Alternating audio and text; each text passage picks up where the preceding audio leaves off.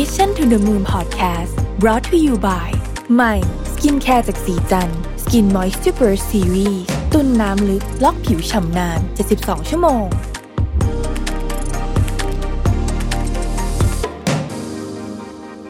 สวัสดีครับ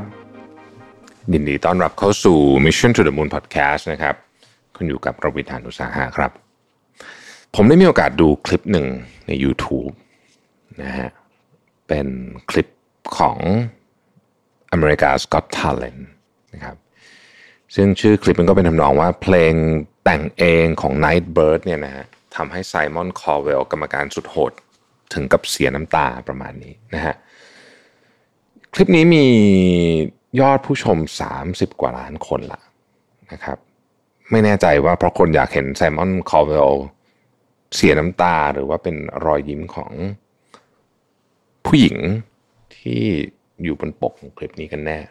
นะฮะคลิปนี้ก็เป็นคลิปเหมือน America's Got Talent ปกติทั่วๆไป เปิดมาก็มีคนเดินมานะครับ ผู้หญิงคนนี้ที่เดินขึ้นบนเวทีเนี่ยนะเธอแนะนำตัวเองว่าเธอชื่อเจน แต่ว่าเวลาเธอร้องเพลงเนี่ย เธอจะเรียกตัวเองว่า Nightbird นะครับ เธอเป็นผู้หญิงที่ดูบอบบางนะฮะผมสั้นนะ ดูตัวเล็กมากๆนะครับ แต่ว่า ทั้งสีหน้าแววตาของเธอเนี่ย ดูมีรอยยิ้มตลอดเวลานะครับมองหน้าก็รู้สึกว่า เออ มีเธอดูมีความสุขแล้วกันนะครับ กรรมการก็ตามปกติฮะ ก็เริ่มตั้งคำถามนู่นนี่ทำอาชีพอะไรอะไรอย่างงี้นะเธอก็ยิ้มพร้อมก็ตอบว่า ฉันไม่ได้ทำงานมาสักพักล้วเพราะว่าฉันต้องรับมือกับโรคมะเร็งนะครับ พอได้ยินคำว่าโรคมะเร็งเนี่ยก็ห้องส่งก็เงียบไปสักพักหนึ่งเพราะว่าไม่รู้ว่าจะพูดอะไรต่อดีนะครับ ผู้หญิงตัวเล็กข้างหน้าตรงนี้ที่ดูสดใสเนี่ยเธอกำลังต่อสู้กับมะเร็งทั้งปอดกระดูกสันหลังแล้วก็ตับนะฮะซึ่งเป็นที่ที่ร้ายแรง ทั้งสิ้นเลยเนี่ยนะฮะแต่ว่าความกระกระอ่วนที่มีอยู่ในห้องส่งตอนนั้นเนี่ย ได้เปลี่ยนเป็นความประทับใจ เธอเริ่มร้องเพลงชื่อว่า It's Okay นะครับ เป็นเพลงที่เธอแต่งเอง เป็นเพลงที่เธอแต่งเกี่ยวกับประสบการณ์ของการเป็นโรคมะเร็งของเธอ ถูกถ่ายทอดผ่านเสียงที่นุ่มหู แต่ว่าที่สำคัญกว่านั้นก็คือแววตาที่เต็มไปด้วยความหวังนะฮะ คนในห้องส่งเนี่ยซาบซึ้งไปตามๆกันนะฮะ เสียงเธออาจจะไม่ใช่เสียงที่ เพราะที่สุดบนเวที America's Got Talent แต่เป็นเสียงที่ทำให้เรามีความหวังมากที่สุด เสียงหนึ่งที่เคยได้ยินมาเลยนะฮะทันทีที่เพลงจบลงนะฮะเสียงปรบมือก็ดังกึกก้องนะกรรมการต่างบอกว่าเธอเนี่ยเสียงเพราะมากนะฮะและการที่เธอสามารถถ่ายทอดเรื่องร้ายๆเธอต้องเจอผ่านรอยยิ้มและเนื้อหาของเพลงที่ปลอบประโลมในเช่นนี้ก็ถือเป็นสิ่งที่กล้าหาญมาก จังหวะตอนนี้แหละนะฮะที่ไซมอนคอร์เวลเนี่ยถึงกับ ต้องปาดน้ำตาเลยนะฮะเธอพูดประโยคหนึ่งที่ผมคิดว่ามันเป็นประโยคที่เราทุกคนต้องเรียนรู้หรือว่าควรจะต้องเอาเรื่องนี้ไปตกผลึกนะฮะเธอพูดประโยคที่ว่า you can't wait until life isn't hard anymore before you decide to be happy อย่ารอจนกว่าวันที่ชีวิตจะไม่ลำบากแล้ว ค่อยตัดสินใจว่าจะมีความสุข คงเป็นประโยคที่เหมาะสมที่สุดแล้วสำหรับ สำหรับสิ่งที่เจนได้พูดออกมานะครับ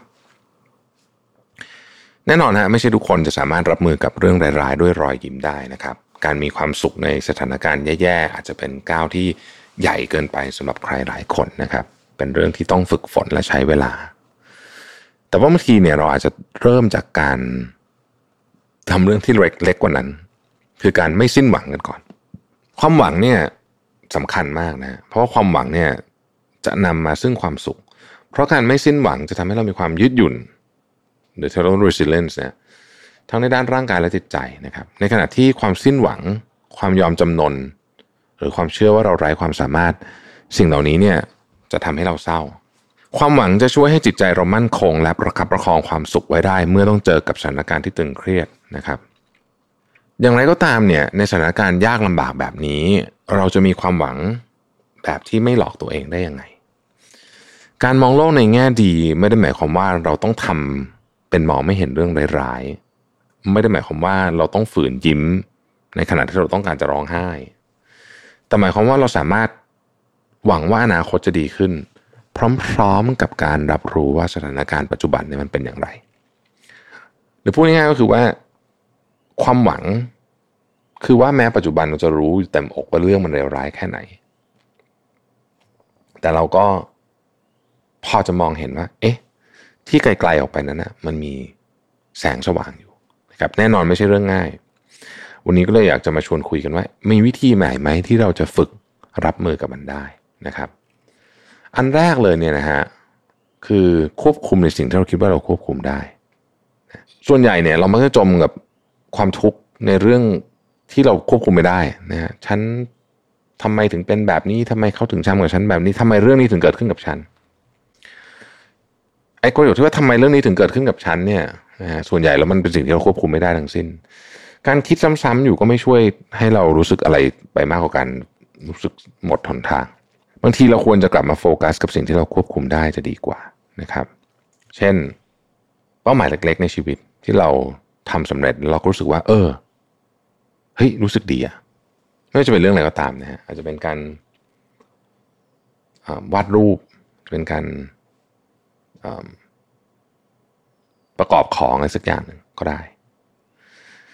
บนโลกนี้เนี่ยของส่วนใหญ่เนี่ยเราควบคุมไม่ได้นะฮะสิ่งที่เกิดขึ้นไปแล้วเป็นสิ่งที่เราควบคุมไม่ได้ ความรู้สึกนึกคิดของคนอื่น เป็นสิ่งที่เราควบคุมไม่ได้ การกระทำของคนอื่น เป็นสิ่งที่เราควบคุมไม่ได้ แม้กระทั่งความคิดในจิตใจของเราก็เป็นสิ่งที่เราควบคุมไม่ค่อยได้เหมือนกัน กังวลไปก็อาจจะไม่ช่วยอะไร แต่ว่าเรื่องที่เราควบคุมได้ การทำปัจจุบันให้ดี อันนี้เราทำได้ ก็น่าจะดีกว่า อที่ 2 คือการฝึก self compassion นะฮะในช่วงเวลาที่ความคิดลบเต็มไปหมดเลยเนี่ยนะฮะไม่ว่าจะเป็นความคิดโทษตัวเอง ส่วนใหญ่เราจะเริ่มจากการโทษตัวเองก่อน หรือไม่ก็โทษคนอื่น โทษสถานการณ์นะครับ โทษดินโทษฟ้าโทษ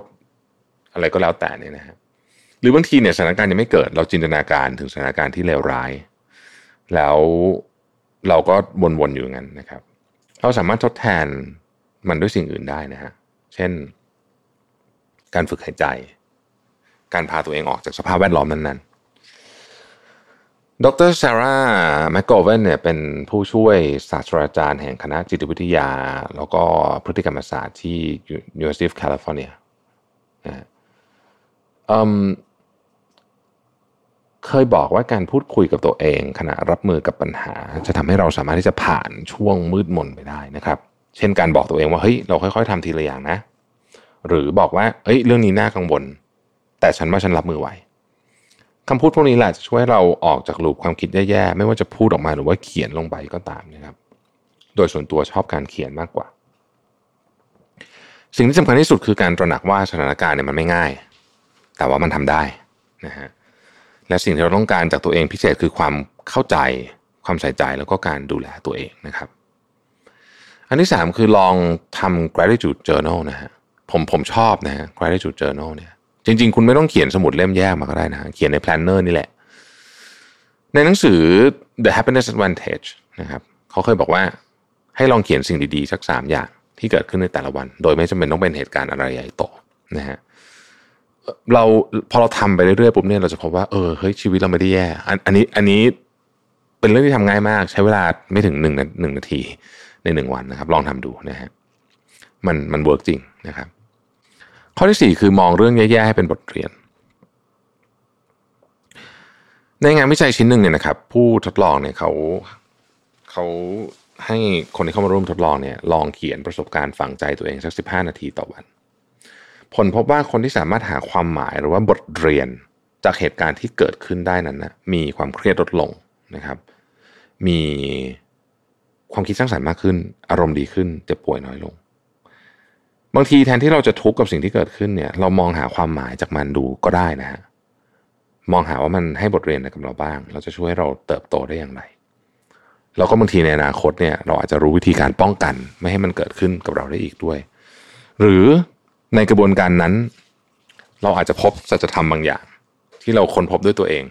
แล้วก็ทำให้เราปล่อยวางกับหลาย ๆ อย่างได้มากขึ้น ข้อที่ 5 คือให้อะไรแก่สังคมบ้างนะฮะ จริงๆเราเนี่ยการช่วยเหลือคนอื่นเนี่ยนะครับทำให้เรารู้สึกถึงความเป็นมนุษย์มากขึ้นนะและการช่วยเหลือคนอื่น ไม่จำเป็นจะต้องเป็นเรื่องอะไรที่ใหญ่โตมโหฬารไม่จำเป็นจะต้องออกไปแจกของหรืออะไรแบบนี้นะครับแต่การช่วยเหลือคนอื่นเนี่ย อาจจะเป็นแค่การให้ความรู้นะครับ การใจดีกับเขา หรือการทำอะไรก็ได้ที่แบบอาจจะเป็นเรื่องเล็ก อาจจะไม่ได้เราเราอาจจะไม่รู้สึกมันเป็นเรื่องอะไรที่ใหญ่โต แต่ขอให้เราคืนอะไรให้กับผู้คนบ้างเนี่ย มันก็จะทำให้เรารู้สึกเป็นมนุษย์มากขึ้นแล้ว อีกเรื่องนึงคืออย่าอย่าทำเป็นไม่รู้สึก ถ้าเกิดว่าเรารู้สึกเสียใจนะครับ หากเราพยายามกดความรู้สึกฝืนฝืนไว้อะยิ้มยิ้มแต่ทั้งที่อยากจะร้องไห้เนี่ย จริง ๆ ไม่ดี อันนี้เนี่ยจะทำให้เราสุขภาพจิตและสุขภาพกายเสื่อมนะครับ เพราะฉะนั้นการได้ระบายกับคนที่เราไว้ใจหรือว่าการเขียนการร้องไห้ออกมาเนี่ย ดีนะครับ ท้ายที่สุดแล้ว ไม่ว่าความรู้สึกจะเป็นลบเป็นบวกเนี่ย เรา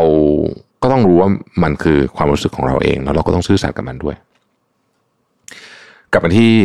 คุณเจนนะครับว่า Nightbirde เนี่ยในตอนท้ายรายการเนี่ยนะครับ คุณเจนได้เผยเคล็ดลับในการมองโลกในแง่ดี ในฐานะที่เธอต้องต่อสู้กับโรคมะเร็งถึงสามที่ด้วยกันว่าสิ่งที่เธอพูดมาเนี่ย ผมว่ามันมันมันจะทอนว่าวิธีคิดคือจุดเริ่มต้นของทุกอย่างจริงๆนะครับเธอบอกว่าฉันมีโอกาสรอดแค่สองเปอร์เซ็นต์หนึ่งนะแต่สองเปอร์เซ็นต์ไม่ใช่ศูนย์เปอร์เซ็นต์ถึงจะเป็นแค่สองเปอร์เซ็นต์มันก็มีความหมายบางอย่าง และฉันอยากให้คนอื่นรู้ว่ามันมหัศจรรย์แค่ไหน การตามหาความสุขในช่วงเวลาที่วิกฤตในช่วงนี้เนี่ยนะฮะถ้าใครหลายคนรู้สึกแบบนั้นเนี่ย ก็อาจจะไม่ต่างจากการเดินทางขึ้นภูเขาสูงที่ชันจนแบบแทบไม่เห็นยอดเขาเต็มไปด้วยอุปสรรคมากมาย เราอยากถอดใจกลางทางเหลือเกิน แต่เราก็ต้องไม่ลืมว่าที่ยอดเขาเนี่ย วิวสวยเนาะนะฮะแต่ในระหว่างทางเองเนี่ย ก็มีวิวสวยๆเหมือนกันนะถ้าเรามองมันบ้างนะครับ แล้วก็อย่างที่คุณเจนเขาบอกไว้นะฮะจริง ๆแล้วว่าเราอย่าไปรอฮะจนวันที่ชีวิตไม่ลำบากแล้วค่อยตัดสินใจว่าจะมีความสุขนะครับ ผมชอบประโยคที่เป็นภาษาอังกฤษมากๆเลยนะฮะ you can't wait until life isn't hard anymore before you decide to be happy ขอบคุณที่ติดตาม Mission to the Moon นะครับ สวัสดีครับ Mission to the Moon Podcast Presented by สีจัน Skin Moisture Burst Series ตุ่นน้ำลึกล็อกผิวชำนาน 72 ชั่วโมง